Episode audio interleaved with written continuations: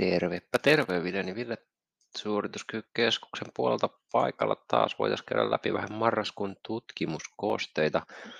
Mm, laittakaa kuulkaa jotain palautetta joskus tästä podcastistakin, että miten voisi sitä kehittää, tai tutkimuskoosteista yleensäkin, olisiko jotain aihealuetta tai teemaa, mitä haluaisitte, että käsiteltäisiin enemmän. Mä oon itse miettinyt vähän sellaista meta, metapuolen homman mukaan tuomista, että ottaisi aina silloin tällä ainakin jotain niin sanottua metatutkimusta mukaan, mikä kertoo niin kuin tutkimusten tutkimuksesta, mikä on ehkä enemmän minun henkilökohtainen intressi, mutta, mutta en tiedä kuinka sitä lukijakuntaa kiinnostaa. Tiedän, että esimerkiksi urheilijoita, valmentajia ja fyssareita tätä kuuntelee, niin, niin ehkä heitä hyödyttää enemmän tämmöinen alakohtainen kirjallisuus sitten. Niin laittakaa, jotain, laittakaa mulle ville.vileenä.tunifit.fi jotain, jotain settiä tai ihan muuten vaan palautetta, että olisiko jotain kehitettävää tai onko tämä, onko tämä jees vai, vai tota, vai semmoista ihan, ihan ok kamaa. Käydään läpi, tota, meillä on marraskuun näkemyksissä ei ollut mitään uutta eikä näistä tukikosteista yleensäkään. Mä nyt otin tämän, vielä tämän kantakivun, kantakivun, rasvapatian kantakivun tänne mukaan, koska tämä on ihan mielenkiintoinen. Tästä on tullut joku uusi toinenkin artikkeli samalta kirjoittajaporukalta, pitää tsekata sekin läpi, mutta toi on aika mystinen aihe vielä toi, toi ras, ja kiputilat, että se ei oikein hirveän näyttöön pohjautuvaa meininkiä ole otetaan yksi, kaksi tutkimusta, varmaan pari tutkimusta per, per tota koste, niin, niin aletaan tuosta kuntoutuksesta niin kuin tavan mukaan tehdään. Tässä kuussa ei mitään ihan sikamullistavaa. Tuossa yksi tosi mielenkiintoinen tutkimus ja sitten yksi semmoinen ehkä mielenkiintoinen notaatio tämmöiseen kuntoutuksen historiaan. Historiaan tuli löydettyä. Käydään ensin läpi tämmöinen nilkkojen yrjähdyksiin liittyvä tutkimus, eli the hamstring are more impacted than the quadriceps after severe ankle sprain. Grimand ja kumppanit on tehnyt tämmöisen tarkastelun. Ja tämä oli havainnoiva tutkimus, joka tarkoituksena oli kartoittaa etu- ja takareisien voimatasojen muutosta nilkan nyrjähdysvamman jälkeen.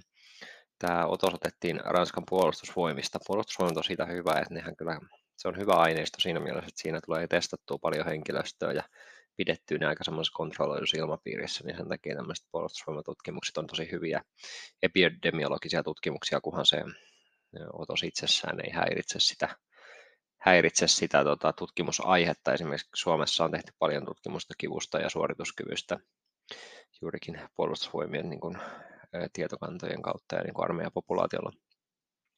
Ainakin minun käsittääkseni ja ulkomailta löytyy vastaavaa paljon.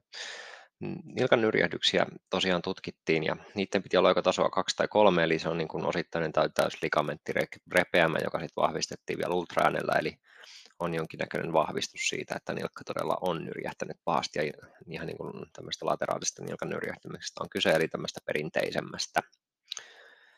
Kuntoutukseen liitto painovaraus ja osittaista painovarausta, jossa ajat oli 1-2 viikkoa tason kaksi vammoissa ja kolme ja yksi viikkoa sitten tason kolme vammoissa. Eli tämä määrittelyn aikajakso oli neljä viikkoa, eli testausten ajan todellisuudessa tämä kuntoutus jatkuu vielä sitten kahdeksan viikkoa, eli molemmat sai tämmöistä niin kuin ihan kuntoutusta perinteiseen malliin ja sisälsi aika tämmöistä tavanomaista fysioterapiaa.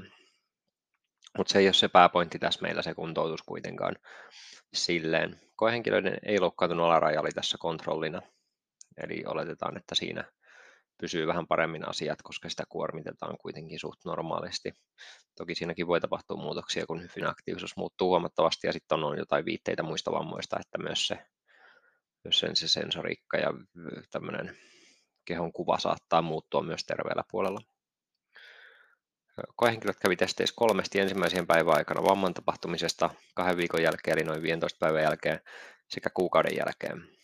Ja polvissa ei saanut olla kummempia vammoja tai vaivoja. Molemmista polvista mitattiin isometrinen ja isokineettinen ojennusvoima kaikilla mittauskerroilla. Jostain syystä tätä polven koukistusta mitattiin vain dynaamisesti ja konsentrisesti, eli sitä isometristä testausta ei jostain syystä tehty. Lisäksi tehtiin 25 toiston testi. Testissä varmistettiin, ettei kipua esiintynyt polvessa tai nilkassa tässä suorituksen aikana. Isokineettiset testit on hyvin yleisiä tutkimusmaailmassa, mutta harvinaisia käytännön kentällä. Suomessakin niitä ei ole, ei ole hirveän montaa mikä pystyy testaamaan isokineettistä voimaa, mutta ne on hyviä, koska ne on hyvin äärimmäisen standardoituja ja yleensä aika semmoisia jämäköitä laitteita. Siinä on vähemmän ihmisvaikutusta, sanotaanko, kun verrataan vaikka dynamometriin. 34 koehenkilöä osallistuu tutkimukseen, josta neljä putosi pois tästä mittausta aikana. Otos oli miesvoittone. Isometristä mitattuna polveojennuksessa loukkaantunut alaraja heikkeni seuraavana aikana huomattavasti. ero terveeseen alarajaan oli keskimäärin 10 prosenttia ja 12 prosenttia heikompi 15 päivän ja kuukauden seurannan jälkeen. Tässä dynaamisissa testeissä polviojennuksen lihasvoima ja toistotestin työmäärä oli merkitsevästi heikentynyt molemmilla mittauskerroilla. Ero raajojen välillä 15 päivää kuukauden seurannan aikana oli maksimivääntömomenteissa noin 10 prossaa ja työmäärässä 4 prossaa. Takareidit vaikutti ottavan tätä enemmän nokkiinsa. Polven koukistus oli heti alkumittauksissa lähes 14 pinnaa heikompi loukkaantuneessa alaraajassa. Ja seurannan aikana terve ja loukkaantuneen rajan välillä ero oli keskimäärin 18 prossaa 15 päivän seurannassa ja 16 prossaa sitten kuukauden seurannassa. Eli muutamia prosenttiyksiköitä enemmän koko ajan. Samoin työmäärä oli heikentynyt lähdöstä. Heti lähdöstä alkaen eron ollessa 15 prossaa, kun se työmäärä polveojennuksessa oli vain 4 prossaa. Ero väheni parilla prosentilla tässä seurannan aikana, mutta pysyi silti merkitsevänä. No, tuloksia tulkittaessa on tietysti huomioitava, ettei raajojen välisiä voima, voimaneroja tiedetä ennen loukkaantumista, eli tätä kun tutkitaan vasta sitten, kun loukkaantuminen on tapahtunut, niin entä jos siellä oli jo, oli jo heikentymää, vaikka siinä non-dominantilla puolella tai sillä, ei tai sillä loukkaantuneella puolella ennen tätä mittausta, niin sitähän ei tiedetä. Polvenkoukistus saattoi olla siis tosiaan valmiiksi heikentynyt Mittausmenetelmät oli myös hieman rajalliset, mutta suuntaan antavat ja otos, ehkä pieni, pieni populaatiosta huolimatta. Vaikuttaisi kuitenkin siltä, että nilkan nyrjähdysvamman yhteydessä loukkaantuneen alarajan polven koukistus on dynaamisesti heikentynyt välittömästi vamman toteamisen jälkeen ja pysyy heikentyneenä kuukauden seurana. Ja, eli tämä niin sanottu takaketju ottaa enemmän osumaa, mikä sinänsä käy järkeen, jos mietitään sitä anatomisesti ja toiminnallisestikin. Tämä heikentymä on suurempi kuin polveojennuksessa, jossa voimatasoerot tulee esiin vasta noin 15 päivää kuukauden seurannan jälkeen nilkan nyrjähdyksestä. Mahdolliset voimaerot, tämmöiset voimaerot on hyvä huomioida kuntoutusprotokollaa suunniteltaessa etenkin urheilijoilla. Eli myös se polven voimatasot on hyvä, hyvä miettiä siinä, kun nilkan nyrjähdysvammoista puhutaan, koska siinä voi sitten tulevaisuudessa olla jotain haasteita, jos asian annetaan olla toinen kiva, tämä oli tapaustutkimus. Mä en hirveästi tota, tai tämmöinen tapaussarjatutkimus sanotaan näin. Mä en hirveästi tota tämmöisiä, koska näiden tieteellinen näyttö on, on asteeltaan aika matala, eli tässä ei puhuta vielä ihan HC-tieteestä, mutta tämä on todella mielenkiintoinen siinä mielessä, että, että se antaa vähän tämmöistä viidettä siitä, että asiaa voisi tarkastella lisääkin. Tässä tarkasteltiin siis jäätyneen olkapään liikeratojen nukutuksen aikana – tässä tapaussarjassa oli viisi koehenkilöä, joista ortopedi oli todennut jäätyneen olkapään näillä kaikilla. Ja tämä todettiin huomattavasti rajoittuneena aktiivisena ja passiivisena liikerajoituksena olkapäässä kaikkiin olennaisiin liikesuuntiin seistessä mitattuna.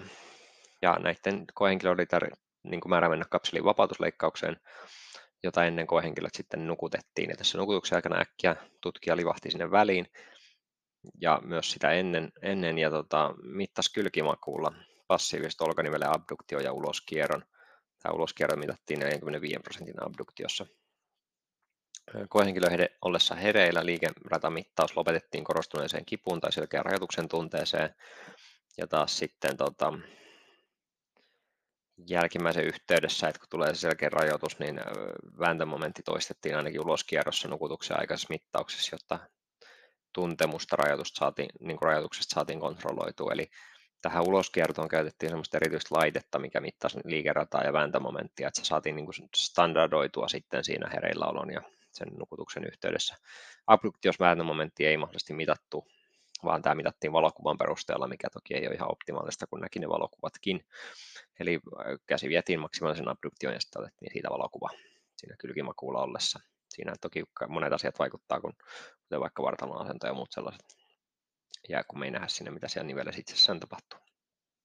No, viisi koehenkilöä, tosiaan joista kolme oli naisia osallistuneet tutkimukseen. Koehenkilöt oli 5-60 ja jäätynyt olkapää oli vaivunut puolesta vuodesta 30 kuukauteen. Spadin mukaan, eli tämmöisen toimintakykymittarin mukaan toimintakyvyn rajoitteet ja kipu oli kohtalaista tai korkea. Abduktio oli ennen nukutusta noin 47 asteet 90 asteeseen ja nukutuksen aikana 116-164 astetta. Eli tässä jo huomataan ihan huomattava ero. Liikerata kasvua abduktiossa siis 53 asteesta jopa 111 astetta tässä nukutuksen seurauksena. Uloskierto oli ennen nukutusta neljällä koehenkilöllä siellä 17 ja 28 asteen välillä. Ja sitten tota, nukutuksen jälkeen tämä, tai nukutuksen seurauksena tämä tota, liikerata kasvo, kasvoi aika paljon. Tässä oli tota, ongelma kuitenkin se, että yhdellä koehenkilöllä uloskierto oli kylkimakuulla ennen nukutusta normaali, vaikka se seisten oli rajoittunut, mikä oli tosi mielenkiintoinen löydös. Eli tällä koehenkilöllä oli uloskierto sittenkin nukutuksessa, tai ennen nukutusta siis kylkimakuulla 68 astetta.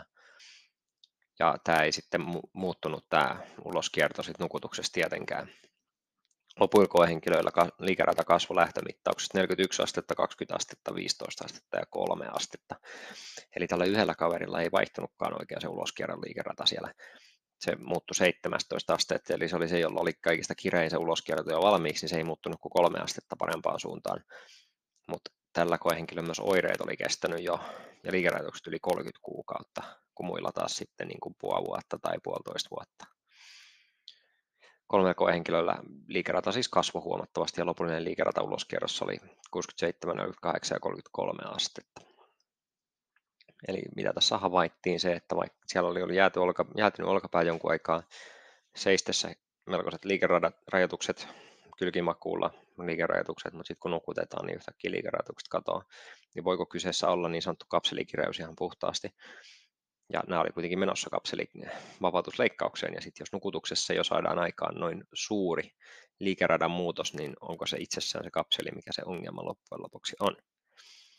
Tämä on tämmöinen hyvin mielenkiintoinen havainto, mitä tämä tutkimus nostaa esiin. Mutta tämä on tosiaan tapaus tutkimusten sarja, että koehenkilöiden määrä on vähäinen ja menetelmästi tutkimus on vähemmän kontrolloitu ja tämmöinen standardoitu, eli tämä on vähän tämmöinen käytännön työssä tapahtunut tutkimus diagnoosin määritelmistä, etiologista ja todentamisesta voidaan jäätyneen olkapään tapauksessa keskustella paljonkin. Kyseessä ei ole mikään simppeli, simppeli ilmiö missään tapauksessa. Vaikuttaisi kuitenkin siltä, että tämä jäätynyt olkapää voi olla myös tämmöistä niin kuin aktiivista lihasten tietoista tai tiedostamatonta liikerajoitusta, eikä vaan sitä passiivisten kudosten luomaa rajoitusta. Tämä ei kuitenkaan sulle pois kaikkia passiivisia rajoituksia, koska nutuksenkin aikana, etenkin uloskierrossa, esiintyy niitä rajoituksia. Myös sitten, jos se on ollut pidempään päällä, niin me ei niin kuin tässä tapauksessa melkein kolme vuotta, niin me ei oikein tiedetä sitten, sitten mitä se tarkoittaa siellä loppujen lopuksi, koska se ei muuttunut enää sitten kauheasti nukutuksessa ainakaan se uloskierto. No sitten minulla oli täällä järjestelmän katsaus lasten neurologiasta kiinnostuneille. Puhuttiin ratsastusterapiasta yhdistettynä fysioterapiaan, mistä tuli vähän ehkä surullista, surullista tulosta niille, jotka sitä pitää kovassa arvossa. Eli käytännön merkitsevyyttä ei vielä oikein oikein olla pystytty todentamaan CP-vammaa tai CP-oireyhtymään sairastuvilla lapsilla ja nuorilla tästä, niin kuin, että kun yhdistetään ratsastusterapiaa ja fysioterapiaa, eli, eli joko tai on hyvä, mutta yhdessä ne ei tuo, ratsastusterapia yhdistettynä fysioterapiaan ei tämän katsauksen perusteella pystytty osoittamaan, että siitä olisi mitään lisähyötyä. On kuitenkin paljon semmoisia metodologisia huomioita, mitä tuossa pitää tehdä ennen kuin vedetään vahvempia johtopäätöksiä. Ja sitten oli tämä toinen oli tämmöinen historiallinen sivunootti, kun puhutaan peiliterapiasta, niin yleensähän sit tuodaan esiin, että tämähän on esimerkiksi amputoidulla aavekipuun hirveän hyvä, tämä peiliterapia. Ja nyt tuli tämmöinen järjestelmän katsaus Gueman ja kumppaneiden, mikä toteaa, että ei oikeastaan ole siitäkään näyttöä, että sillä olisi jotain merkitsevää vaikutusta, ainakaan niin kuin semmoista vahvaa merkitsevää vaikutusta. Tai se ei ainakaan ole selvä. Eli tässä niin kuin tieteellinen näyttö puuttuu tai on tosi heikkoa. Siitä, että aavekipu, eli tämä amputoidun nivelen kipu, mitä ei ole enää olemassa, niin sen kiputilat niin helpottuisi peiliterapialla. On tosi vaikea todeta, onko se vaikuttavampaa kuin samanlainen harjoittelu ilman peiliä ja tätä, ilman tätä visuaaliskognitiivista hämäävää puolta. Että suositusta menetelmästä huolimatta sitä ei voida suositella tällä hetkellä vastaaviin keinoihin avukkivun kuntoutuksessa, mikä oli tosi mielenkiintoista, koska itse oletin ainakin, että on vahvempi näyttö olemassa jo tästä, että sehän toimii ja kaikki on hyvin. Mutta näin se vain on. Tuota, suorituskyvyn koosteista, paljon meillä on tässä aikaa? Ihan hyvin, pari. Cassiano ja kumppanit puhuu siitä, että mitkä liikeradat vie Roomaan, eli tämä oli järjestelmällinen katsaus siitä, että miten käytetty liikerata vaikuttaa lihaksen hypertrofiaan. Eli kannattaako tehdä esimerkiksi liiketäydellä liikeradalla vai jollain rajoitetummalla liikeradalla. Tässä hakumenetelmät oli pääasiassa kunnossa, muutamia pieniä puutteita lukuun ottamatta. Tutkimusten laatu arvioitiin Pedrolla, kaikenlaisia terveitä koehenkilöitä ja vain satunnaistettuja kontrolloituja tutkimuksia otettiin mukaan. Eli tässä piti tehdä siis jonkinnäköistä vastusharjoittelua erilaisilla liikeradoilla, ja katsottiin lihaksen hypertrofiaa. Mm, tässä tota, 11 tutkimusta ja vajaa 300 koehenkilöä otettiin mukaan, valtaosa oli kokemattomia reenaajia yhdessä tutkimuksessa. Koehenkilöt luokiteltiin vieläpä vanhoiksi lopuissa nuoriksi, eli tämä on hyvä ottaa huomioon, kun mietitään sitä yleistettävyyttä. Kokemattomat harjoittelijat saa yleensä vähän korostuneita tuloksia aikaan ja, ja sitten vanhemmilla totta kai se aineenvaihdunta ja energia-aineenvaihdunta ja ne vasteet voi olla hyvin erilaiset kuin nuorilla, nuorilla harjoittelijoilla. Harjoittelu tehtiin 5-12 viikkoa 2-3 kertaa viikossa. Tutkimusten laatu oli pääasiassa hyvä. Kahdeksan tutkimusta näistä 11 vertaista täyttä liikerataa vajaseen liikerataan. Kaksi vertaili vajaita liikeratoja keskenään ja yksi sitten useita ryhmiä. Kuusi tutkimusta ei kertonut, miten liikerata mitattiin, mikä on, mikä on inhottavaa. Kahdeksan tutkimusta tarkasteli alaraharjoitteita, kolme ylärajaharjoitteita. Yleisesti vaikuttaa siltä, että täydellä liikeradalla tai liikeradan pidempää puolta tai keskikohtaa painottavalla harjoittelulla saadaan yleisesti parhaita tuloksia lihaskasvussa. Eli liikerata liikkeen puolivaiheelta lyhyempään ei ollut voittajaroolissa missään vertailussa, mikä ei tietenkään ole ihme, eli tässä niin kuin haetaan vähän semmoista eksentrisempää kuormitusta, sillä lyhentyneessä asennossa. Harjoittelu ei tunnu tuovan lihaksen hypertrofiaan mitään, mitään fiksua, ja mehän tuota, havaitaan tämä seuraavassa tutkimuksessa myös tämmöistä samaa hauislihaksen osalta kahden tutkimuksen perusteella. Täysliikerata liikerata liikkeen keskivaiheilla ja pidennetyssä päässä pärjäs parhaiten ilman selkeitä eroja näiden välillä. Ojentajalihaksissa yhden tutkimuksen perusteella keskivaiheella tehty liikerata toimi täyttä liikerataa paremmin, eli myös tämä keskiosa on nyt saanut huomiota tässä molemmissa, mutta toki tutkimusten määrähän on hyvin vähäinen, kaksi ja yksi tutkimusta. Etureittä tutki sentään seitsemän tutkimusta ja päätyi hauislihasta vastaaviin tuloksiin, eli pidennetyllä pituuksilla ja täydellä liikeradalla tehty työ tuo parempia tuloksia kuin sillä loppuradalla, sillä, sillä lyhennetyllä liikeradalla tehty työ. Usein havaittiin myös erityinen hypertrofinen adaptaatio lihasten distaalipäässä, eli kun sitä katsotaan, me esitettiin tämä Juhan Lahden kanssa joskus lihastohtorin blogissakin tämä väite eksentrisen harjoitteluhyödyistä, että se menee lihaksen distaalipäähän, mutta silloin tämä oli vielä vähän kyseenalainen väite, eikä ihan niin vahvasti todennettu kuin mitä se nykyään on, mutta tosiaan siis kun lihaksen venytyksessä tehdään kovaa lihastyötä, niin silloin se adaptaatio, siinä hypertrofinen vastekin menee enemmän sinne pidempään päähän niin sanotusti distaalipäähän. Pari tutkimusta ei tuottanut samoja havaintoja, mutta toisessakin, toisessa se vajaakin liikerata sisälsi melko syviä kyykkyjä. Eli vajaa liikerata oli 90 astetta, kun usein muissa se oli vaikka 120 astetta. Yhdessä tehtiin vain konsentrista lihastyötä, mikä sekin on vähän ongelmallinen sitten. Muissa alarajojen lihaksissa tulokset on vielä epämääräisiä, mutta ei ole ristiriidassa näiden laajempien havaintojen kanssa.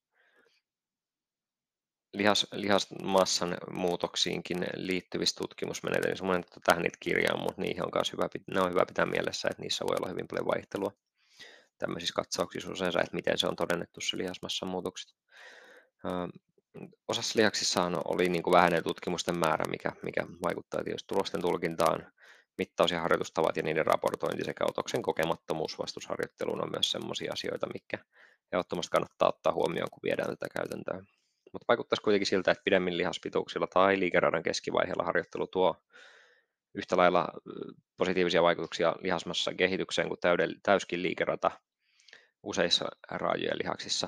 Eli jos nyt oikeasti olisi niin kuin pakko valita ja tota, punnitaan näitä tasaisesti, niin ei ole silleen pakko tästä näkökulmasta tehdä täydellä liikeradalla harjoitteita, vaan voitaisiin tehdä siellä pidennetyillä liikeradoilla tai siinä keskivaiheilla, ettei mennä sinne lyhennetty. Jätetään se niin kuin lyhennetty vaihe pois. Ja tämä tarkoittaa penkissä vaikka sitä, että ei tuota sitä painoa sitten ihan täysin ylös koskaan, vaan jätettäisiin jonnekin puoliväliin tai sitten tehtäisiin se siinä keskivaiheella tai kyykyssä, ettei tultaisi pystyyn seisomaan koskaan, mikä on vähän kummallinen menetelmä tietysti, mutta soveltuu ehkä paremmin tämmöiseen lihakseen eristäviin ja eriyttäviin harjoitteisiin. Täyden ja osittaisen liikeradan väliset erot ei ole kovinkaan selviä, kun käytetään liikeratoja, jossa lihas pääsee pidentymään riittävästi, oli tämä toteamus. No mennään vielä tähän aiheeseen syvemmin, eli tässä on satoja kumppanit tehnyt comparison between concentric only, eccentric only and concentric eccentric resistance training of elbow flexors for their effects on muscle strength and hypertrophy. Mä oon pitkään valittanut sitä, että esimerkiksi konsentrisesta harjoittelusta ei ole riittävästi hyviä kontrolloituja tutkimuksia, että me ei oikein tiedetä, miten se konsentrinen harjoittelu puhtaasti vaikuttaa, kun verrataan vaikka eksentriseen tai tämmöiseen normaaliin harjoitteluun, eli konsentris-eksentriseen tai eksentris-konsentriseen harjoitteluun, niin tässä sitä taas tulee. Koehenkilöt jaettiin neljään ryhmään, joista kolme reenasi yhden käden hauiskääntöä skottipenkissä. Mukana oli myös kontrolliryhmä, joka ei harjoitellut.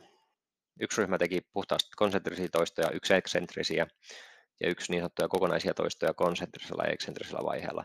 Eli ensin paino ylös, sitten paino alas. Kahden sekaryhmässä tutkija auttoi laskemaan tai nostamaan painoja, jotta työn toiselta vaiheelta vältyttäisiin. Eli oli ihan puhtaasti konsentrista tai puhtaasti eksentristä työtä. Näitä toistoja hallittiin metronomilla ja käytetty paino perustui jostain syystä alkutesteissä mitattuun maksimaaliseen isometriseen voimantuottoon, mikä on ikävä kyllä tämän tutkimuksen suurin fuula että miksi me tehdään, miksi me perustetaan eksentrisen ja konsentrisen harjoittelun kuorma isometriseen voimantuottoon. Siinä ei ole mitään järkeä, koska ne on niin erilaisia, erilaisia sit loppujen lopuksi. Eli konsentrinen saa aivan liian raskaan painon ja eksentrinen saa aivan liian kevyen painon. Mutta mä nyt hyväksyin tämän kuitenkin tässä, kun painoa progressoitiin kuitenkin viikkokohtaisesti ja sitä yritettiin niin kuin pitää semmoisesti raskaana ja mentiin tämmöisen intention ja koetun kuormittavuuden kautta siihen, että siinä oli järkeä kuitenkin, vaikka se alku lähtötason määritys oli vähän pöhkö. Toistoja tehtiin kolme kertaa kymmenen ja harjoittelua kahdesti viikossa viiden viikon ajan. Kyynärrivelen koukistuksen voimantuottoa mitattiin eksentrisesti, konsentrisesti ja isometrisesti isokineettisellä laitteella. Lisäksi lihaksen paksuutta mitattiin ultraäänellä vieläpä. 53 koehenkilöä, joista noin puolet naisia osallistui tähän tutkimukseen koehenkilöt suoritti harjoitusohjelman määrätysti. Kiva määrä koehenkilöitä. Luonnollisesti konsentris-eksentrisellä ryhmällä treenikuormat oli periaatteessa suurempia, koska he teki molemmat nämä työvaiheet. Kontrolliryhmä ei kehittynyt missään mittauksessa.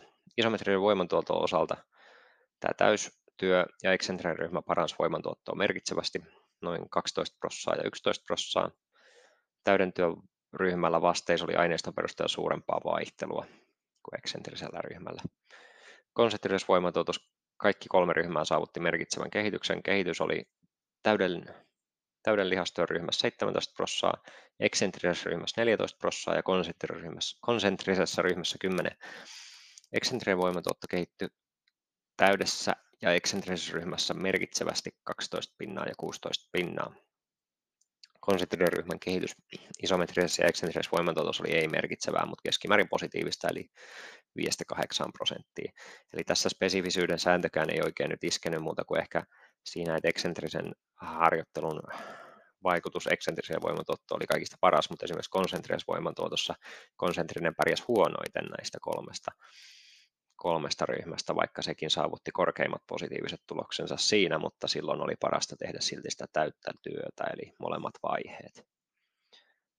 Molemmat vaiheet tuntuu tuottavan niin tasaisin, tasaisimmin hyviä tuloksia, sanotaan näin, mutta eksentrinenhän siellä loppujen lopuksi pärjäsi parhaiten, parhaiten siinä eksentrisessä harjoittelussa sitten, tai eksentrisessä voimatuotossa.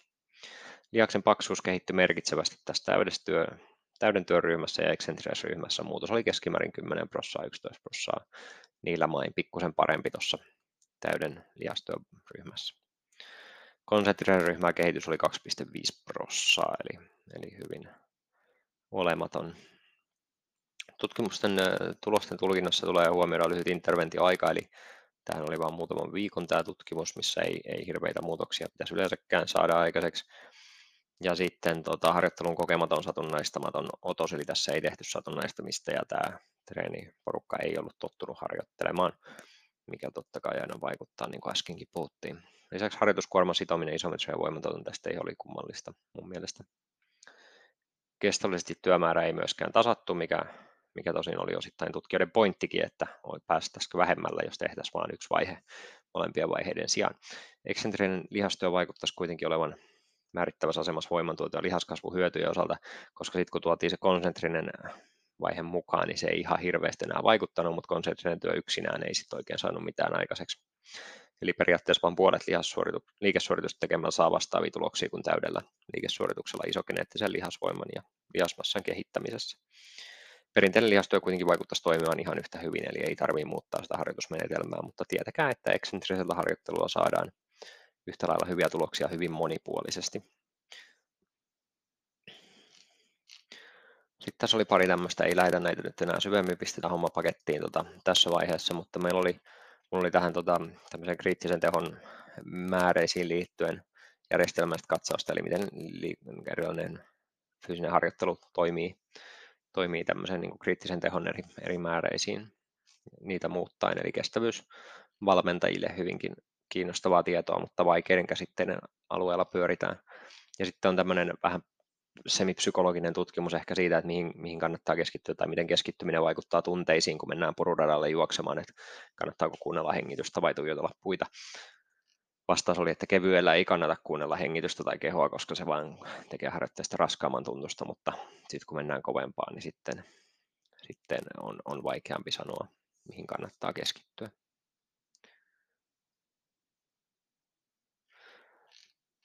Hyvä. Tota, palataan ensi kuussa asiaan. Olkaa muuhun yhteydessä ville.vileen at unifit.fi ja tota, laittakaa palautetta, toiveita, kehitysideoita ja, ja menkää tykkää musta Facebookissa ja niin edelleen. Spotify pystyy vissiin arvioimaan tämän podcastin, laittakaa sen neljä tähteä ja ollaan tyytyväisiä siihen. Lähdetään siitä. Okei, ei muuta kuin ensi kuuhun. Moi!